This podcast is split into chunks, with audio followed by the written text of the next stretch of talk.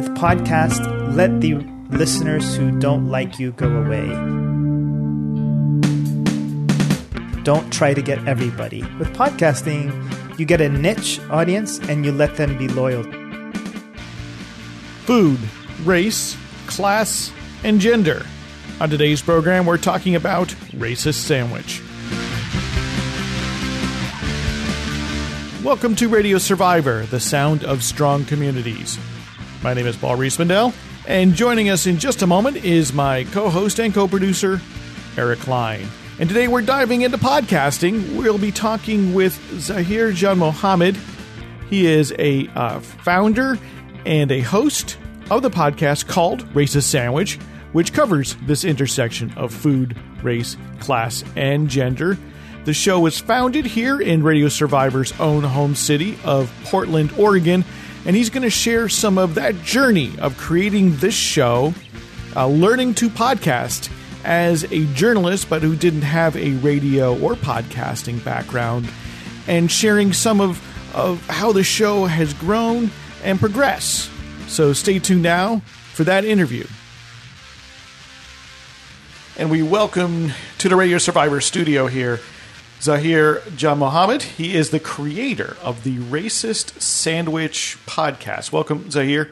Uh, so first of all, I mean, you have to tell us what is the, what is the Racist Sandwich podcast? Yeah, sure. Well, thanks thanks for having me on. So the Racist Sandwich podcast was started. We released our first episode in May 2016. And uh, I had basically moved to Portland in September 2015 when my partner got a job here. Uh, Soleil, my co-host, moved here to be the executive chef at a restaurant. Um, I was working as a freelance journalist. I still do freelance journalism, and I, I wanted to ha- I wanted to tackle the subject of race in Portland, given that this is one of the least diverse cities in America, at least above 500,000.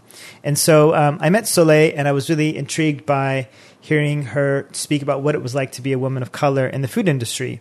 And so um, I thought, well, hmm, like where could I tell this story? And I thought about like pitching it, but I didn't think I would get that article published. Uh, I just weren't seeing those stories published, and so. Uh, and I didn't want to do a blog because I think sometimes blogs get sort of getaways and they sort of are treated like trivial. And so, n- no disrespect to bloggers, but I wanted to kind of do something different. And what I really liked was capturing that that conversation. So uh, I told her, "Hey, let's do a podcast." And so we sort of threw some names out there. Uh, one of them was called White Dumplings because I'm a big fan of the, the author Zadie Smith. She has a book called White Teeth. But then my partner thankfully said that's a stupid idea. So then I started Googling like food, racism, racist, racist food. And then th- the thing came up was racist uh, about a peanut butter sandwich. Basically, school principal in Portland gives a lecture saying, hey, why don't we think about school curriculum tailored to students' needs? So supposing if a school is predominantly Latino, maybe you don't serve a peanut butter and jelly sandwich, maybe you serve a torta. If a school is predominantly Arab, maybe you serve a pita sandwich. And her whole point was not really about food, but it's like curriculum should change based on the school's demographics. So if a school is predominantly, let's say, Chinese, maybe you teach them about, you know, the Chinese contribution to history in Oregon. And so instead of sort of listening to her very nuanced take, a lot of conservative bloggers said, Hey, are you calling the peanut butter and jelly sandwich racist? Which she wasn't. She wasn't making any commentary about food. She wasn't calling anything racist, but that's what the commentators were saying about it. And so it was this funny thing, like that people were saying she calls, and it became this sort of story, and then it got picked up, and then it ended up Yeah, in all like these, you do. yeah, and so I thought, like, unfortunately, sometimes when we talk about race, we get very silly. And so Soleil and I decided, okay, we'll call it Racist Sandwich. And we didn't really know what the format was. At first, we thought, I'm a big fan of Radiolab, I'm a big fan of This American Life, that we'll do sort of narrative storytelling. But guess what? That takes a lot of work. There's a lot of edits in there. And then, um, so what Soleil and I did was we recorded our first pilot episode in March 2016. And uh, thankfully, we didn't release it right away. We kicked it around to our friends, uh, particular friends at Bitch, who have a uh, Bitch magazine. They have a terrific podcast, I think two podcasts. Yeah. And they said, you know what, this is good, but I think you can do better. And I think you should consider an interview format. So we scrapped that and we did our first episode with Bertony Faustin, who's the first black winemaker in Oregon. And we released our first episode on May 4th, 2016. May 4th, obviously, because I'm a big Star Wars fan. May the 4th be with you. So there you go.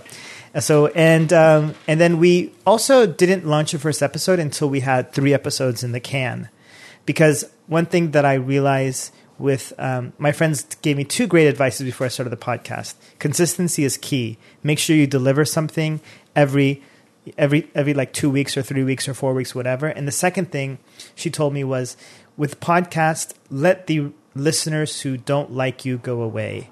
Don't try to get everybody. Podcasting is not about Yeah. like when you write it. When I write an article, like I write for the Portland Mercury, I'm really trying to reach the widest group possible.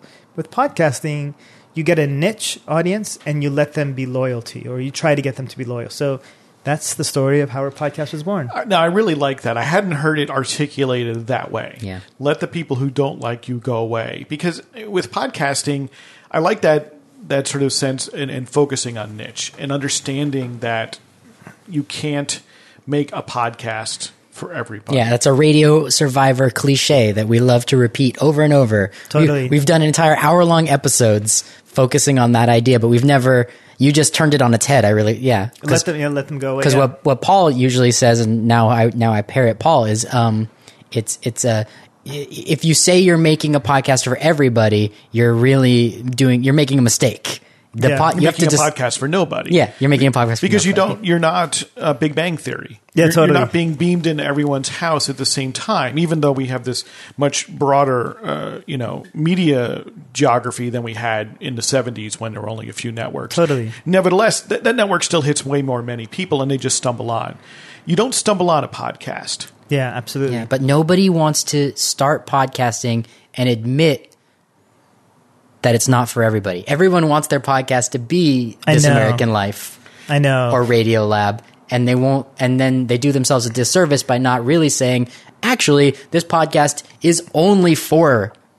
And then they Yeah. decide on a very specific group of people, and then they can do such a better Well, job of being focused. When we started our podcast for about four months into it i could not listen to any other podcast because i was jealous not of the episode but of the credits this American Life is produced by so and so and so and so, sound engineer by so and so, so and so. a podcast. That's a public radio show with a huge. Exactly. And the funny thing is, I never listen to credits. As soon as the episode is over, I turn the episode off.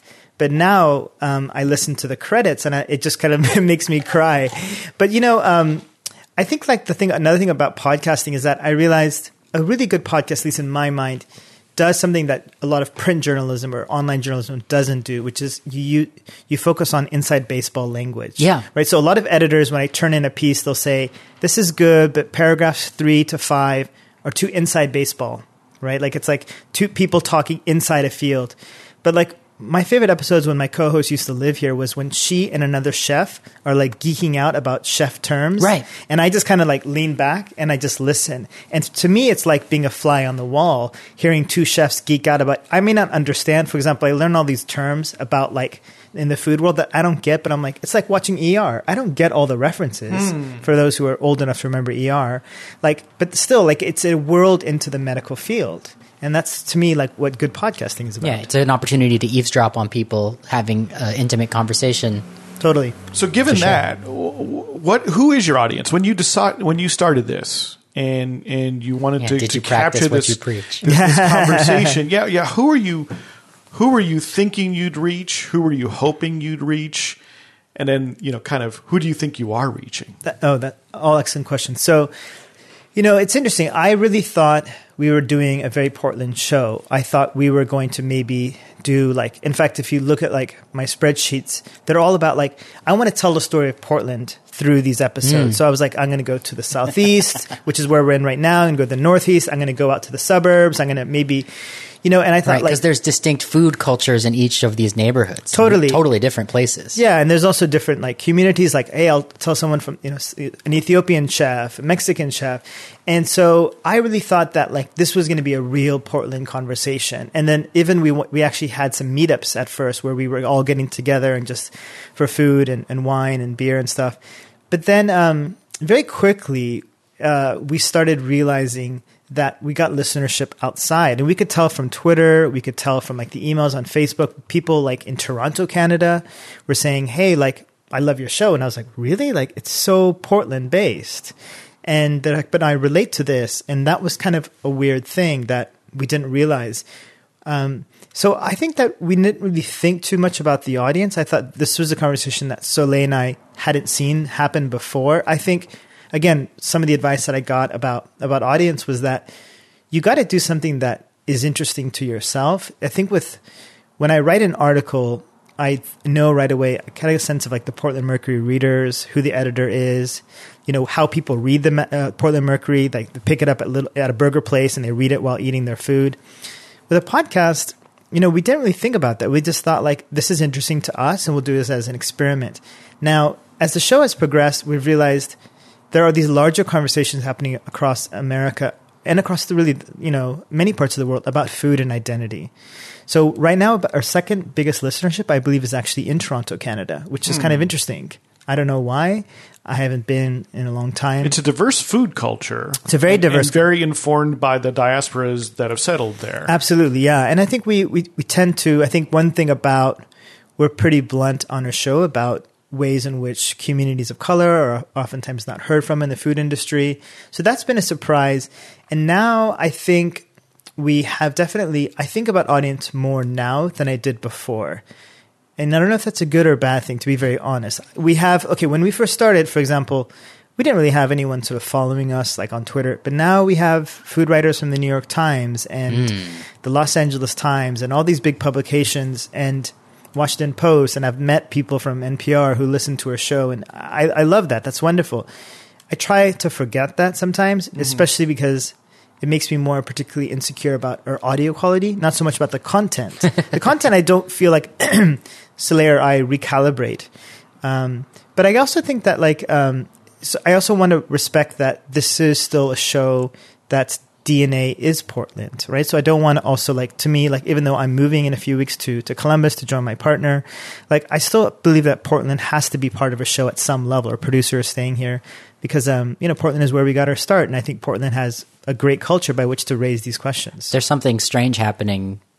You probably know more about this than I do. That the Portland's becoming known for food and Totally. restaurants. Absolutely, yeah. It's like a it's like a, a lab of sorts for for big ideas from other cities in sometimes some yeah. ways. I mean, even our first tagline, which we had to, after about four episodes or five episodes, we had to remove it from our website, which is, what is it like to be a chef of color in America's whitest major city? And so th- I, I know f- from having been a journalist that you set up that tension.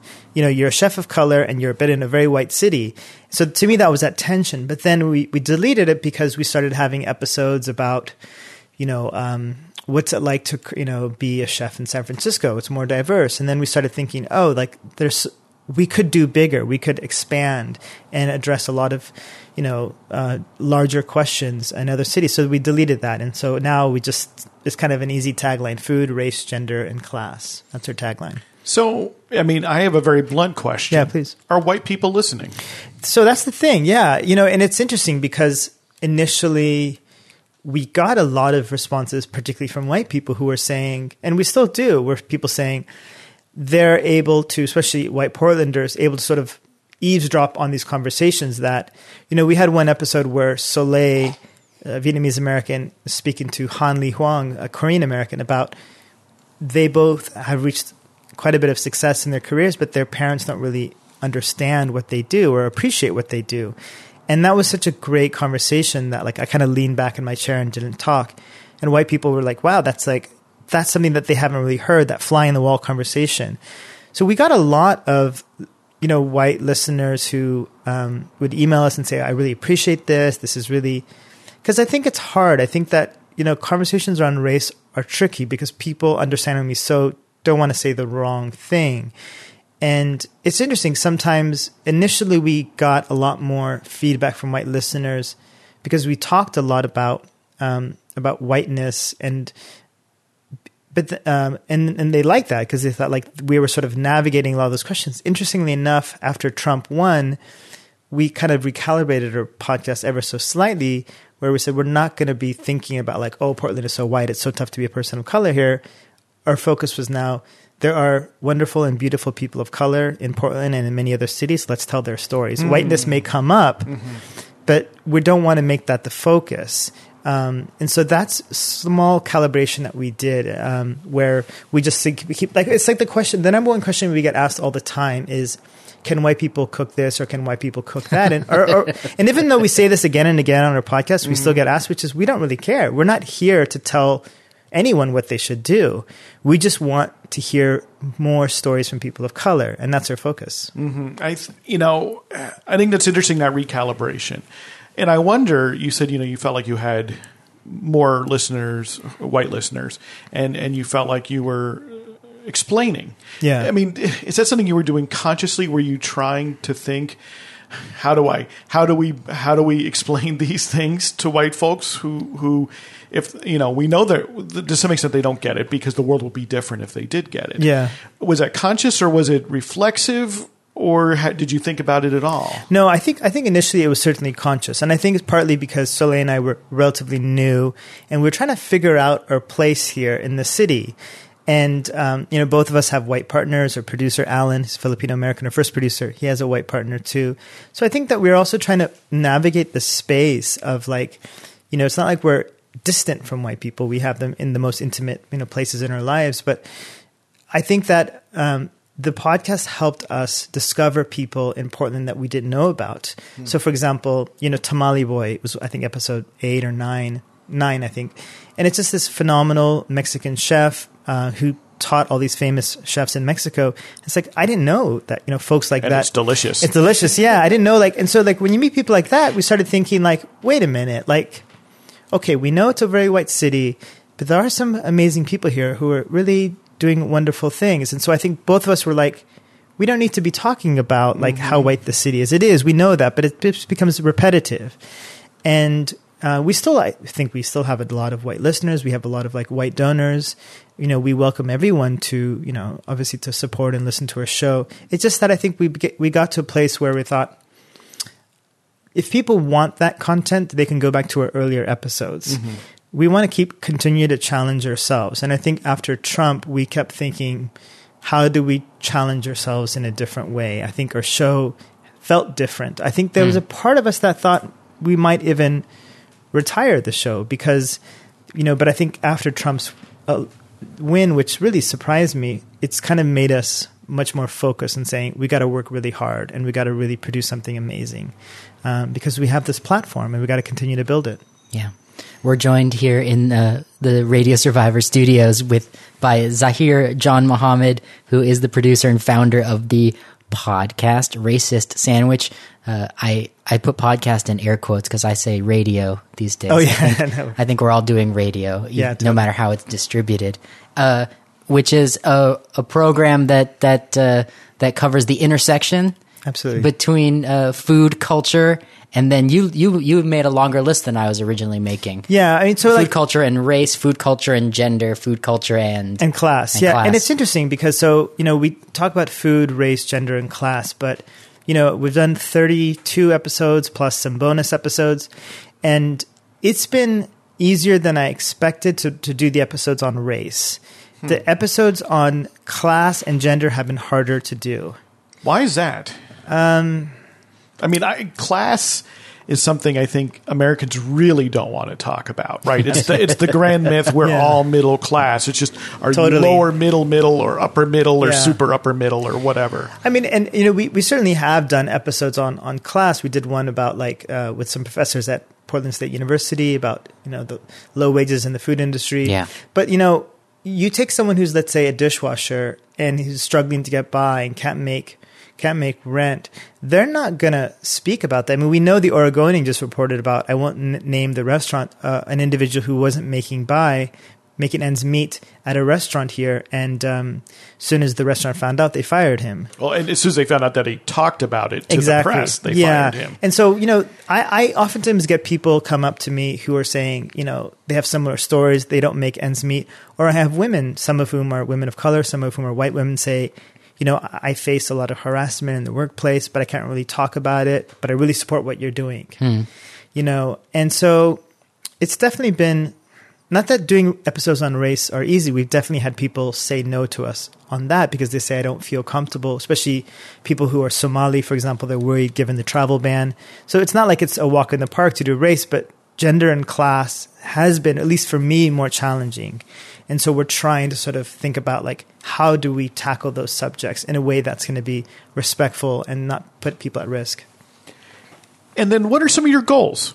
You know, I mean, you, you found a great story, Yeah. right? Uh, and and you really wanted to have this outlet to talk with uh, your co-host, your, your co-producer Soleil. Um, as, as things have gone on, I mean, what are you hoping you know the show accomplishes? Sure. I think my goals at this mo- moment are sort of more on a technical side. I think from a content side, you know, we have I think like eight or nine episodes in the hard drive. So we're like we have quite at any moment we have about five to six on, in the hard drive. Good for my, you. Yeah, my, my my goal really is more like on a technical side, say sort of threefold. Number one is can our show survive with the two of us hosts being outside of Portland? So my mm-hmm. colleague Soleil runs a restaurant in Mexico. I'm moving to Columbus because my partner is starting a job there. So you know what what will it be like to live in the Midwest and talk to chefs of color, or talk to folks in the industry about how will they react to our show? I think I'm excited about that challenge. I'm excited to go to Detroit, see how these conversations happen, try to go to other places. Um, so that's one. The second is can we sort of break our show out of the usual model of just Skyping and studio interviews, which is fine and it's wonderful, but I kind of want to do more like field recording. Yeah. So I this morning I went and did some field recording. It's really challenging. I'm actually starting to work pick up a few shifts at a pizza restaurant, so I'm going to record my experiences. Oh wow! So I've never worked in the food industry, but I went to get my food license this morning. I failed the test at first. Is this investigative journalism or is this a side hustle? It's just like it's a side hustle. I mean, it's just like I thought it'd be kind of make for because I want to challenge myself to do something different. So I thought someone offered me to work at a pizza place. I'm 40 years old. I've never worked in the food industry. So, so with the form of podcasting, I'm trying to challenge us to do something different. And the third, Right. which is um, this isn't a commercial, but I do want to see us grow to a place where we can attract the support of a network to adopt us. And the reason why I say that is that right now we are, I think, in order for us to really get to that next level, we need some high level, slick, professional production because we're getting high level guests. We had a Pulitzer Prize winning author. We have people in, in Europe that want to be on our show. It's it's amazing. Like I never dreamed of that. That said, I think like we could really get big if we had like a weekly show where we could really push ourselves. Um, we have people wanting to submit content for us. Are you so? Are you looking for the person to to do the slick work, or do you need the money to pay that person to do Ooh, slick that's a good. work? that's an excellent question. That's what I feel like the I guess- network provides. I mean, so like you know, I'm very transparent about our. We basically have about you know seven, eight hundred dollars in like Patreon donations plus the the, Mm-hmm. the advertisements. We run two advertisements per show. That's enough to pay, pay our producer. His name is Juan Ramirez, and then each of us co-hosts gets a little bit. A lot of it we reinvest back in the show into Yeah. equipment. I just bought a field recorder. So, you know, I'm not really sure. I mean, I think I, I jumped into, you know, before the microphone started, I, I told you both that, like, if I knew how hard it was to podcast, I would never have started this. Yeah. Um, now I feel like really humbled by the medium. And I feel like, That's so funny though, because you're a writer. but Some people is, people make that mistake with writing all the time. They think that it's just uh, But the thing with writing, and I, I teach a writing class here at a place called the Attic. Like, if a student submits an essay that's not the best, I can polish it up and improve it. I just did this episode with the terrific guest. His name is John Birdsall. He's kind of an expert on with you know so the queer aesthetics of food. The mic was too hot. yeah. My mic Yeah, was too hot. You got to do it again.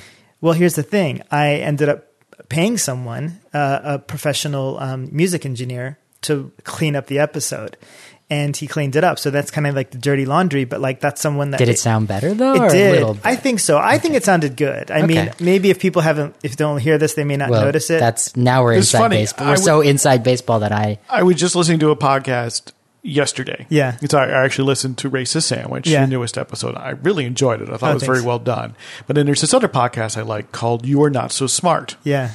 And it's an interview podcast. And it, it basically the premise is it's, it's exploring all sorts of uh, psychological delusions. Yeah. You know. But he prefaced this interview saying, "Well, this is an interview that I originally only released to my Patreon supporters because Oh. the sound quality wasn't very good." And I paid someone to clean it up, and I wasn't happy with the results. It was Yeah. so funny to me. And he was sort of My my professional advice tends to be record it right. yeah, well, of course. But anyway, There's and this was this was so little you can really do. this was, it's true. But this was a fix clipping. situation in there, which it there are tools now to fix the clips, Yeah, yeah, there but are. there aren't very many other tools to fix and we've had to fix a lot of clips uh, on, on the Radio Survivor podcast just to, to to have that. But but the interesting thing though was that he said, you know, but not, but and so I wasn't going to release it to the general public. Yeah. But my Patreon supporters said, no, no, no, it's good enough. Yeah. you should release it. And I thought that was fascinating. And then, so it was part of his regular feed because I'm not one of his supporters. Yeah. It's a commercial uh, podcast otherwise. And it's, it's interesting to me because I, I, I know, and, and you too, Eric. You know, you've t- I've talked to a lot of young people who want to do podcasting, Yeah. and people come into it from all these different angles. Totally. Some really come in inspired by This American Life, by sort of the more NPR style, high budget podcasts, even highly scripted. highly scripted, highly edited, but high budget's important because to script and do all that editing is, is, is a person hour. And then some people come in from another side where they got inspired by comedians. Yeah. Where it's much, there's very little editing. Do It tends- yourself, yeah. Right. And it tends to be just a lot of riffing and, and, and mostly Mm-hmm. is uh, unscripted. Or they come in from the sort of the, the genre of two guys sitting around BSing podcast. Yeah. And, and, and they each have this sort of different aesthetic. And I think what happens sometimes I, I I see is folks um, capture that one aesthetic, and that's what they think it needs to be. Uh, and I wonder, and I do wonder because I don't know if it, it, it's a question whether whether sometimes it it it it, it artificially limits some people. Yeah. You know, in, in, in different ways, because in, in not allowing the show to be what it's it's going to be Absolutely. you know, and and because uh, like like here, uh, I think what the show Radio Survivor we do, Eric and I, at least my conception early on was going to be more slick. I promised all sorts of scripted pieces that I realized immediately I didn't Because have we the talked time about to it work for on. a year, It's so hard. uh, six months, a year before we because I love finally pulled the making that stuff. Yeah. But oof, I mean, the editing thing is the really tough thing. I mean, we did an episode, which is actually one of our most downloaded, called "The Pushback Against White Supremacy," and it's about the the TriMet stabbing that happened in May, the tragic TriMet stabbing, and then also this white supremacist rally that happened downtown, where I Yeah. took my field recorder. So it's only marginally about food. It really. So I was worried about. f- Two things. Number one, it's not really about kind of our focus area. And number two, the audio quality was all over the place. I'm talking about 28 clips plus me interjecting with and the thing about it is that I was at home and I was editing it and my, I was playing some clips to my partner and I was like, you know, I don't know if this is good. And she was like, you've got some really crazy interviews there of a wide range of people. Just put it out there and see what people and just release mm-hmm. it as a bonus episode. I did. We got a ton of feedback on it. So I'm actually really thankful that people stayed for that episode, even though kind of so I guess the one thing that podcasting has taught me is to kind of relax a little bit and not to like not to like sort of slack off, but to recognize that there are people who are more forgiving about the podcast medium. They're far more interested in what you have to say than how it sounds. Totally. I yeah. mean, or, or what you're not selling. Burn corrective, and I would say this to anybody: go listen to AM radio for a week. right? I mean, I, and I'm really serious. Go listen to Rush Limbaugh. Go listen to Sean Hannity. Go listen It's to not some that good at some local or regional Yeah. AM talk host, and you'll understand how much h- how little technical quality goes into it. I mean, so yeah, they have a fundamental. They have a studio. They have a good microphone. They have a compressor. Uh, and- gift and- of gab. and the gift of gab, but the, those shows are generally Powered live hate, or generally. nearly live. True. Although, although sometimes I'm nervous about like I sometimes think podcasting is like driving down the hill without a steering wheel, and so to me, as as someone who primarily works in journalism, like print, online journalism, I, I still try to think about like the best pieces are the ones that get edited. You know, when I have a really good editor and he and he or she pushes me back and says, maybe cut this last paragraph. Generally, they almost make my piece stronger.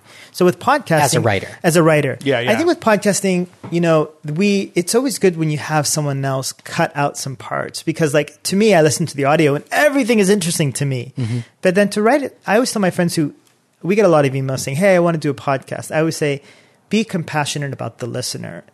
Yeah. Who knows who this listener is? But think about it. I always think about a person like sitting and cooking and mu- multitasking and trying to like not bore that person. You know? Well, and, and I think, I mean, I think that's right. Although I think what we have to remember about podcasting is go back to the fact that it, it is a completely opt in process. Hmm.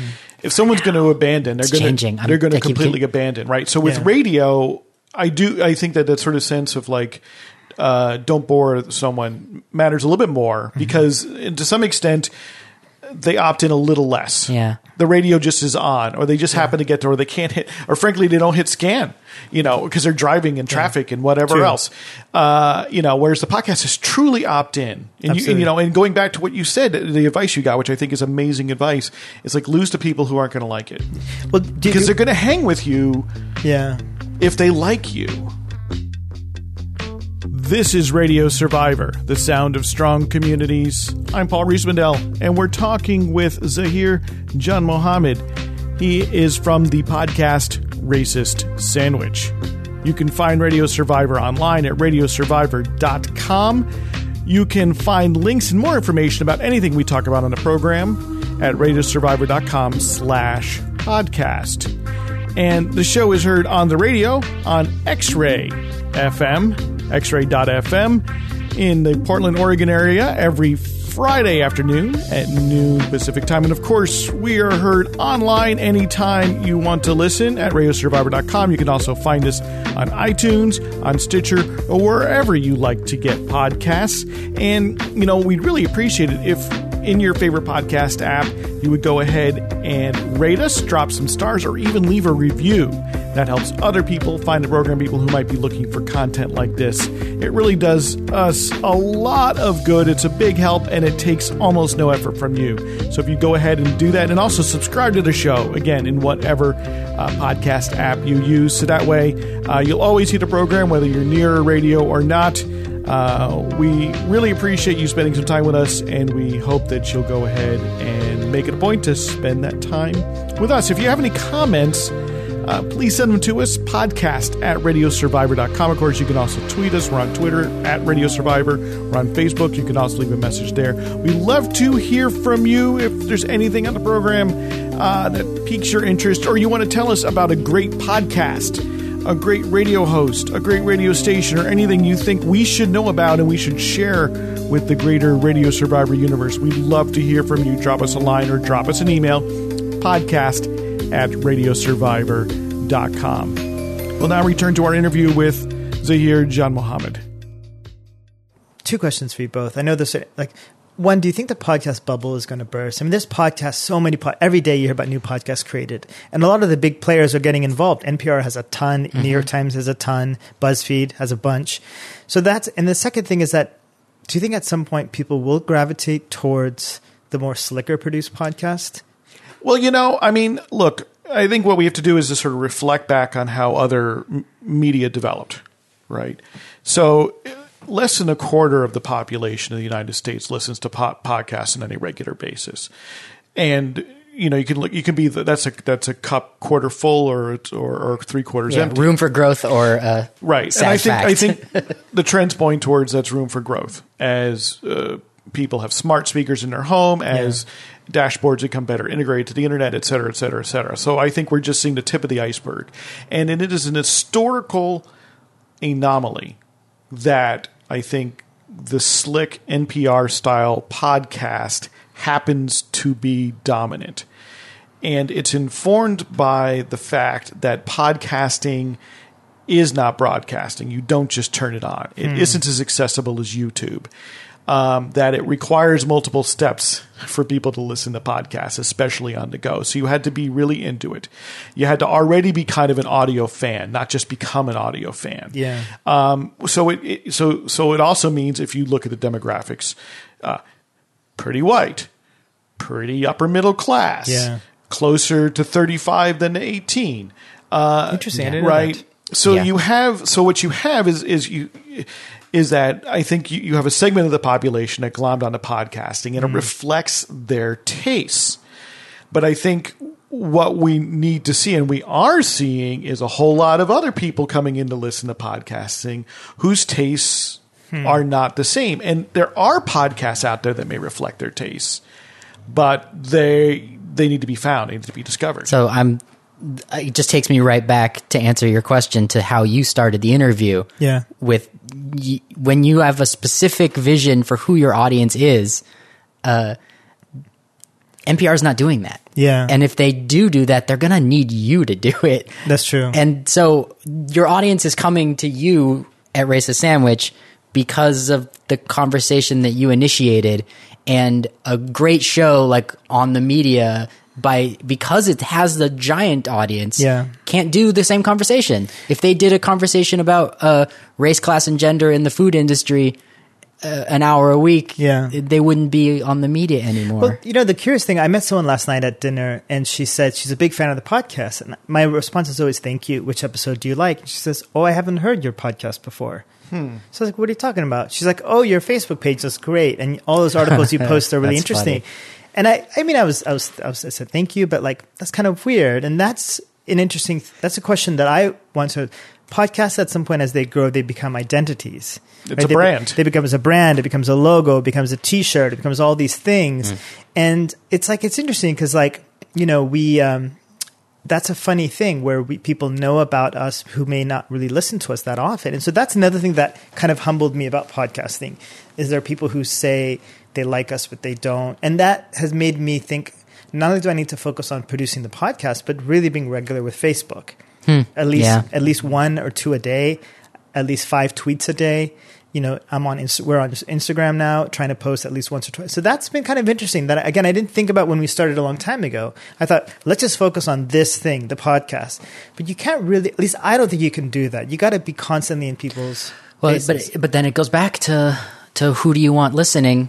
I mean, because I I tend to think of a Facebook audience as uh, shallower, and so you might end up with thousands of people that know your name who never take any time, who never Yeah. read past the headline or listen to the show, and having brand awareness with them might uh, might help you in Yeah. some venues. It might be nice to brag about, but also if your if your goal at the beginning of the project is to have an engaged community, true. If that's 300 people, but those 300 people write you a letter every Yeah, yeah, month yeah. about what it meant to them. True. And so, yes, you might not have the same opportunities to uh, to pay people Yeah, for your yeah. podcast with only 300 listeners, but you might have such a strong community that it changes your lives. Totally, that's so, true. And it's good to it's good to check in. You get to change your mind too. Yeah, it's your that's true. podcast. and every episode's a new episode. Yeah. you know and- and so so i'd ask you a question about you know what you're hoping to accomplish. And i think you know you answered uh, very well in thinking about what what you're looking to do next. And then i want to ask it differently in in what are you what are you hoping happens? Like what effect do you want the show to have on listeners The show Racist Sandwich. yeah, the show Racist Sandwich. What effect do you want to have on listeners? Is there do you have other goals for it? You know, it's I mean similar I think to being a journalist often when you write a, about something, especially something you may be more passionate about rather than just a beat story. Yeah, no, You know, why why do you cover it? What what, what do you want to do? Yeah, I mean, I think for us, we really want to, you know, try to expand the conversation around food and the food industry. Um, because you do, I mean, we're seeing a little bit of change in food media, but for the most part, it is still very white. And so, you know, you still have stories about, you know, oh, Filipino food is the hot new thing. It's like, well, hot new to to who? I mean, it's like, do you know what I mean? Or like, you know, like, I mean, I mean, I don't want to call anyone out, but like, I just was at a, a restaurant where they had like a, a dish or like a, a tasting menu called the Magic Carpet Ride, and it's like, mm. I mean, like, I, I, I'm Muslim. I, I grew up being teased a lot for like, oh, do you have a magic carpet? Like, you know, that was a big thing in the 90s. And so, like, it's just one of those things where it's like, you know, partly the show is a way to give space to conversations that aren't really happening. So I feel like we've done that a, little bit, and there's a lot of other people out there who, you know, um, are rooting for us to succeed who are doing that similarly. Like there's writers like Mayukh Sen who writes for Food 52, or there's like Dakota Kim um, who's written some great pieces. So we're hoping to sort of add to that conversation, but we're also hoping this podcast leads to some side projects that hopefully will get more central. So my colleague Soleil, who's a, a chef, she just sent out her book proposal to write about sort of what's like improvisational food. So when immigrants can't find the recipes they're looking for, what do they use in its place? Um, I hope at some point to do some sort of longer writing project where I can go out. Like, I want to know what it's like, what it's like to be like an Indian chef in Anchorage. I don't know. I've never been to Alaska. That would be kind of cool to me. Like, what's it like to be a black chef in, you know, I don't know, Boise, Idaho? I've never been to Boise. That'd be kind of fun. That requires some money. You know, we've been approached by some literary agents. I don't think we're there yet. But that would also mean that Selena would have to step back a little Yeah, bit. who's going to podcast when you're writing your books? Totally. And so that's those are all those questions that were like so I, I think like for us, like we've had a lot of the desired outcome that we want. We just want to see more of it, which is a lot of people feel like the show is helping them navigate some of these questions, mm. both people of color and white listeners. Mm. It's also helped me navigate a lot of questions that I look at the food industry very differently. I never worked in the food industry.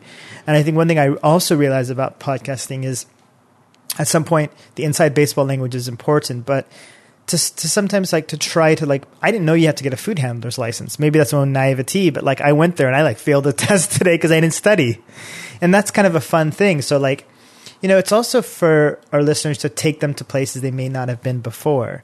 So um, so that's you know I think this next year. In a year from now, I really have no idea where we're going to be.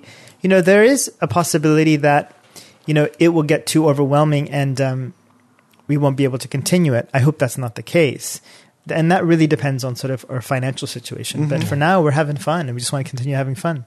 And we're talking to Zahir Janmohamed. He is the creator of the podcast Racist Sandwich. And, you know, I think an interesting thing about podcasting is the opportunity it gives because it really is an opportunity that has barely existed before. That if you'd wanted to make a radio show like this, you basically would have had to either pitch it to a public radio station mm-hmm. or or really go outside the United States. You'd have to go get like a, a CBC Canada grant or a BBC grant because there would be very little space to do this. Um, and because of sort of the, the lower cost, I hate to say the democratization because I don't think it really is democratizing in the way in which we really want to think about, but you know, just the lowering cost of equipment, and it gets easier to do all these things. You could make it. Distribution. But then, but then it also, I mean, the double whammy though, or should say the catch twenty two is that then it is really on you, right? Then you don't have uh, someone there helping to, to get it out into the world, or or ready to write another check, or tell you they're not going to write another check. I I talk with. Um, somebody with a public radio background uh, a number of months ago who was asking me about podcasting, and he was a little flabbergasted at the budgets that he was that were suggested to him because he was pitching a project, and there are a few people who are willing to go for it as a podcast, but it was a fraction Yeah. of what he was had become accustomed to in terms of win, winning grants about a decade, fifteen years ago to do Yeah. public radio.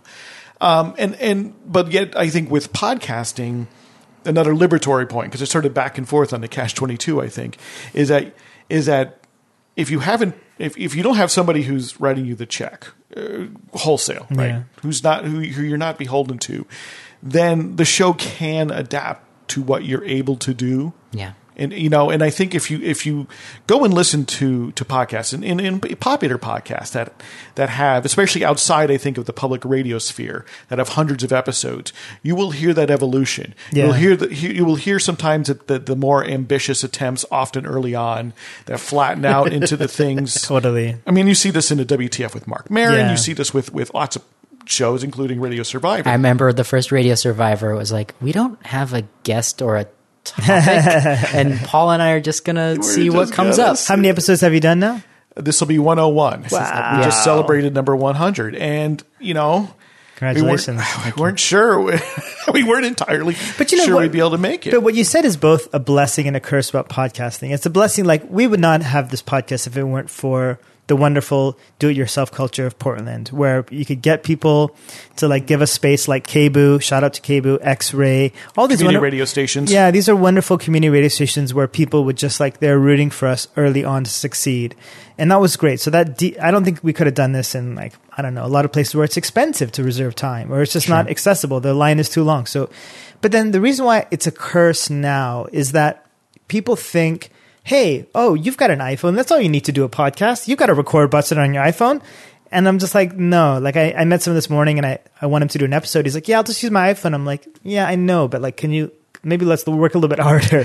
Do you know what I mean? And he's like, but I heard this episode was done on an iPhone or that movie, um, I forget what it's called. Yeah. It was shot on an iPhone 5. And you're like, yeah, but do you realize like how much editing they did and that costs money? And at the, at the tripod cost four times what the phone did. Exactly. and so like everyone knows these stories about these great, Yeah. but it's like there's a lot that's involved. It It's o- takes skill and talent. yeah, and it's, o- it's out of the okay to use an iPhone as long as the uh, as you're not on the street or in a noisy place. Totally. because the the iPhone microphone is designed to pick everything up. Yeah, I and mean- there are better microphones for noisy places where you'll just get the person's voice. totally. But And you can do it. It's so done. I think that's a process of us educating our listeners and our, our supporters about this is costly and it's continuous, continuously yeah, costly. the time is always you know, but people don't see the time. But like you know, editing, like audition, and all those things that cost money. So um, you know, we'll get there. But that's been a challenge. But it, I think for it's also been we as hosts had to educate ourselves. I had no idea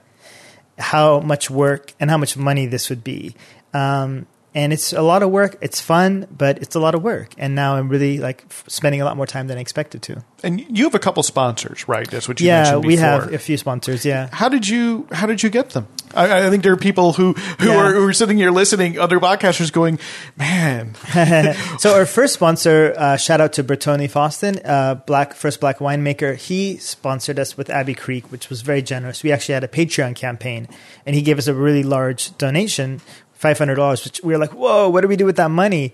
And we're like, okay, in exchange, we'll just run an ad as a thank you. And then we thought, hey, this is actually not so bad with an ad, and our listeners weren't annoyed; they understood that. yeah, it's on brand. And then um, we then approached, I think, one or two other places, and then people up started approaching us. So that's been wonderful. Like I think uh, we got approached by I think Marylhurst University, um, uh, People's Food Co-op, and you know I always tell people when they they write in, I say, can you please write to our supporters? I mean, especially after our episode on white supremacy, we got a lot of supportive emails and I said, okay, that was a really tricky episode. I understand the content is sensitive. Please write our sponsors and say thank you for sticking with us. And they did. And and I think that was wonderful that our sponsors know that, you know, they're they're still being appreciated. So um, we're super thankful. I think we want to continue to grow our sponsors, but um, you know, hopefully we can get some ad person and he or she can help us. with that, and that's always the flip side is that things don't sell themselves. now you hired a person to help you make money.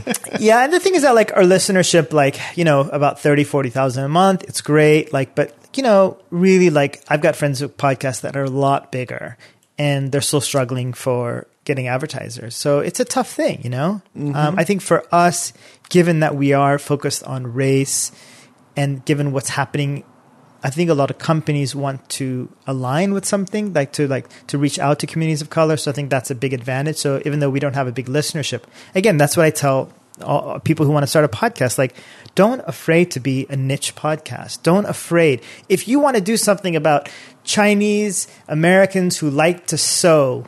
Hey, guess Yeah. what? There's probably an advertiser that wants to reach that and, demographic. and, and and thousands of people who who identify with that one way or another. Exactly. So, uh, and that's the cool thing about podcasts. I mean, we all have our kind of niche podcasts that we listen to, you know? Oh, absolutely. Zahir, Janmohamed, thanks for joining us here. You're the host and founder of Racist Sandwich, and we're talking about your podcast. Uh, one of my favorite questions to ask podcasters is um, you went into it knowing one set of Yeah. things about your work. What what did podcasting teach you? okay. Podcasting taught me first and foremost that little article that I read in Wired magazine about the four things you need to do with podcasting was wrong. it was like four things that you need to start your own podcast. No disrespect to Wired magazine, but like, I guess uh, I began to realize that, like you said earlier, I have to think as a radio person. And to me, that's my standard. I know we're not, I'm not Terry Gross, but that'll always be my standard. And I'll always aspire to that level. Mm-hmm. So I try to bring that work ethic to the podcast. So radio has existed for a long time for a reason mm-hmm. and it's endured for a reason. And that's still my standard. So that's one thing I've learned. The second thing I've learned is also to relax a little bit. I think as a writer, as a journalist, I'm the guy, if my article is due at 5 p.m., I will send it at 4.58. And if the editor doesn't respond, I'll say, hey, actually, Steve, use this version. Yeah. And I keep changing it. But podcasting has taught me to relax a little bit. that our listeners will know that Ira Glass has a terrific quote. It takes you sometimes decades to catch up with your own artistic sensibilities. I'm not Terry Gross. It might take me 100, 200, 300, 400 to where I even think that I'm like good. But it's okay. I'll she get has there. a lot of people editing exactly. Her her her her flawless and, and, she's been at it for a few style. and she's been at it, yeah. So, so, so the And second then is the just people to- that write her the questions. yeah. The second is just to relax, and the third one is, I guess, like you know, going back to what I said at the start of the show, like let the listeners who don't like you go away. You know, our podcast isn't for everyone, and that's okay. I mean, I meet people. I met someone this morning, and she said, "I don't like your podcast." She's a person of color. She says, "I don't like it," and she told me why, and I said, "Okay, that's fine. I mean, I respect that, and I mean, it's okay. I mean, it's not for everyone. I mean, so that's okay." Can and you can you share why she didn't like it? I think it's a privilege to have a person tell you they don't like their I podcast, know. but they've listened to it. And tell Yeah. you and, artic- and, and then articulate. Yeah. it. I mean, really. uh, I, I mean, I I think I think for her, I, I get it, right? Which is a larger conversation around race in Portland, which is that you know I am someone who's been here for a few years, and I'm having these conversations. My my co-host was here for a short time, and she's like, you know, a lot of us were born and raised here, a lot of us people of color, and we navigate the space very differently. And so it was a constructive conversation because I said, okay, well, tell me how I can fix this. Maybe we need to start thinking about inviting people of color on the show who are born and raised here. Maybe their parents are born and raised here. Maybe they've been here for right, and and maybe people for whom these questions they don't see Portland as a frustrating place to live as a person of color. How do you give space to that? So I think, you know, again, like I want our show to get better. I want it to be reflective of a wide variety of experiences. But again, I think in my thing about like not pleasing everyone, I thought, well, hmm, that that wasn't really your focus. But you know, it's just it's a, it's an interesting critique, and I, I'm I- I'm thankful that she listened. Like you said, Eric, like I'm you know I'm, I'm glad she listened because we have people who write in say, hey, we don't like your show. I don't like your show. Uh, I've never listened to it, but I don't like it. I'm like, okay, that, that's fine. That's like saying I I don't could like just tell I won't. it's like got, I don't like sandwiches. totally. So it's all good. You know, it's a silly name. That's fine. And my mom says it's a silly name, but that's okay. I like it. it stands out. Zahir, Janmohamed, thank you so much for Thank joining you. us here It's on Radio pleasure. Survivor. Uh, your podcast is Racist Sandwich. I think it's just racistsandwich.com, right? Exactly. Correct. Yeah, so very easy to find, but in the event that you have difficulty, you can go to our show notes, radiosurvivor.com slash podcast, which is harder to remember. Thanks again, Zahir. Great. Thank you so much. In just a moment, I'll have an update about the July 12th Day of Action to Save Net Neutrality. Radio Survivor was a participant in this Day of Action uh, to help preserve an open internet. But first, you know, I wanted to take up something which I hear mentioned in this interview about his podcast, Racist Sandwich.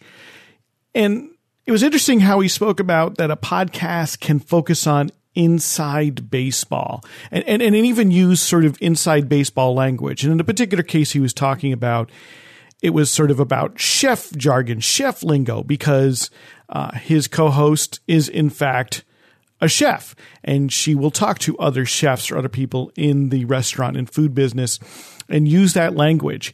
You know, and that's something I wonder about here in Radio Survivor you know, because we talk about radio, but sometimes we get deep in the weeds on some technical things, or we'll talk about elements of radio that may not be so accessible to people who are just uh, listeners, people who just love radio or love podcasting aren't necessarily uh, themselves producers or or in in the everyday production of radio in podcasting. But he noted, sort of by comparison, that if you watch watch a show like ER, if you remember, is a, a, a hospital show or other medical shows, even right? Well, they'll throw around medical jargon often in in the throes of some event, and they don't explain it either, right? And to some extent, it doesn't matter, right? And, and and Zahir mentioned that he doesn't necessarily know all the chef jargon or all the all the uh, the food prep jargon, but he can he's a part he can be sort of an observer even even as an editor as as part of the program and kind of enjoy that aspect of it. And that really struck me again because I said I, I wonder about it here with our show. We we we do try to make the show as accessible to as wide variety of folks who may be new to radio or new to radio production, new to podcasting production, new to community media. At the same time, right, that the inside baseball, the inside language, the language of an insider is appealing for those who are participants, for people who know something about it. And it's appealing for people who want to know something, right? To feel as though uh, you're part of the club, if you will. And and sometimes it's tough to know where where to draw the line, how didactic to be. And I, I will admit that that's uh, my tendency is to be didactic, perhaps too much. Um, but also uh, when uh, to to not over explain and let things go. And, and uh, the great thing about a collaboration and working with Eric Klein, um, my co-host and co-producer on the show, is that he has a sensibility too, and he often knows when to call things out or to give background or alert people to things we've talked to many times. And we try to make it accessible so you can go back to our show notes and go back to other shows or look at things on our website to dig in and and learn more if you want to because that's that's the wonderful thing right about the internet is if you want to go deep and learn a lot really fast boy can you. The, the joys of hyperlinking the joys of of all that accessibility where uh, 20 years ago you might have had to go and do deep research in a library or archive or encyclopedia. But but I thought that was great and I think it's something for anyone who wants to make a podcast about a niche subject that you love to think about. And, and it doesn't mean you have to come down on one side or the other. It doesn't mean I think you have to make a decision necessarily. Sometimes it's good to throw uh, the new listener a life raft, and sometimes it's okay to let them go into the deep end a little bit because it can be fun. And instead, just to think about it, because I think having it on your mind means you are thinking about your listeners. It doesn't mean you have to kowtow. It doesn't mean we have to spoon feed. But it, again, if we're not doing this for listeners, it, it does beg the question what we're doing this for. What do you think? Let us know. Drop us an email, podcast at radiosurvivor.com. So I am Paul Riismandel, one of your hosts and producers. And real quickly, I wanted to update on that July 12th day of action to save net neutrality, where uh, over 125,000 websites on July 12th, along with internet users and different organizations, uh, spread the word about the FCC's plans to do away with the open internet order, which is currently in effect and protects the internet, protects our ability to freely get information unimpeded, for there not to be throttling, for a site like Radio Survivor or a community radio station or an independent podcast to be, have some parity with something that comes from Comcast, with something that comes from a large broadcast outfit like iHeartRadio. And uh, what this resulted in in July 12th, with lots of folks uh, publicizing the need to preserve net neutrality, was 2 million comments made to the FCC, which was triple the last sort of day of action that happened on September 10th, 2014, before these last rules went into effect. There were 124,000 phone calls to Congress on July 12th. So it brought a lot of awareness, but things aren't over the comment period, initial comment period for the open for these new rules uh, is over. Uh, it ended on July 17th. Right now, it's a reply comment period.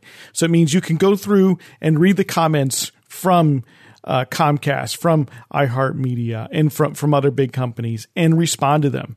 And what's important is that you respond in fact we as as our colleague Matthew Lasar, who's an historian of the FCC and radio, has pointed out that what really moves things is is when you can speak to actual experience and and say what what is actually happening in your experience of the internet, um, because that goes into the record. And even if it doesn't move the current FCC, it might move a court, an appeals court, who might see your comments, might be used as evidence when uh, it goes to appeal when someone challenges the FCC repealing open internet rules. Uh, you can learn more uh, at our website, radiosurvivor.com slash podcast. Could look for episode 101, uh, where you can also learn about uh, our own commentary about why Radio Survivor supported the day of action to support network neutrality. You can also make your comments and learn how to tell, tell your uh, legislators what you think about network neutrality at battleforthenet.com. I'm Paul Riismandel. I really appreciate you spending another hour or so with us at Radio Survivor. Of course, we're at radiosurvivor.com. We really appreciate it if you would subscribe to our podcast, which you can find iTunes, Stitcher, your favorite podcast app. And also if you would leave a review, we'd really appreciate it. it helps people find it. We are a listener and reader supported enterprise. So you can learn more about how to support us by going to radiosurvivor.com slash support. Once again, thank you for listening.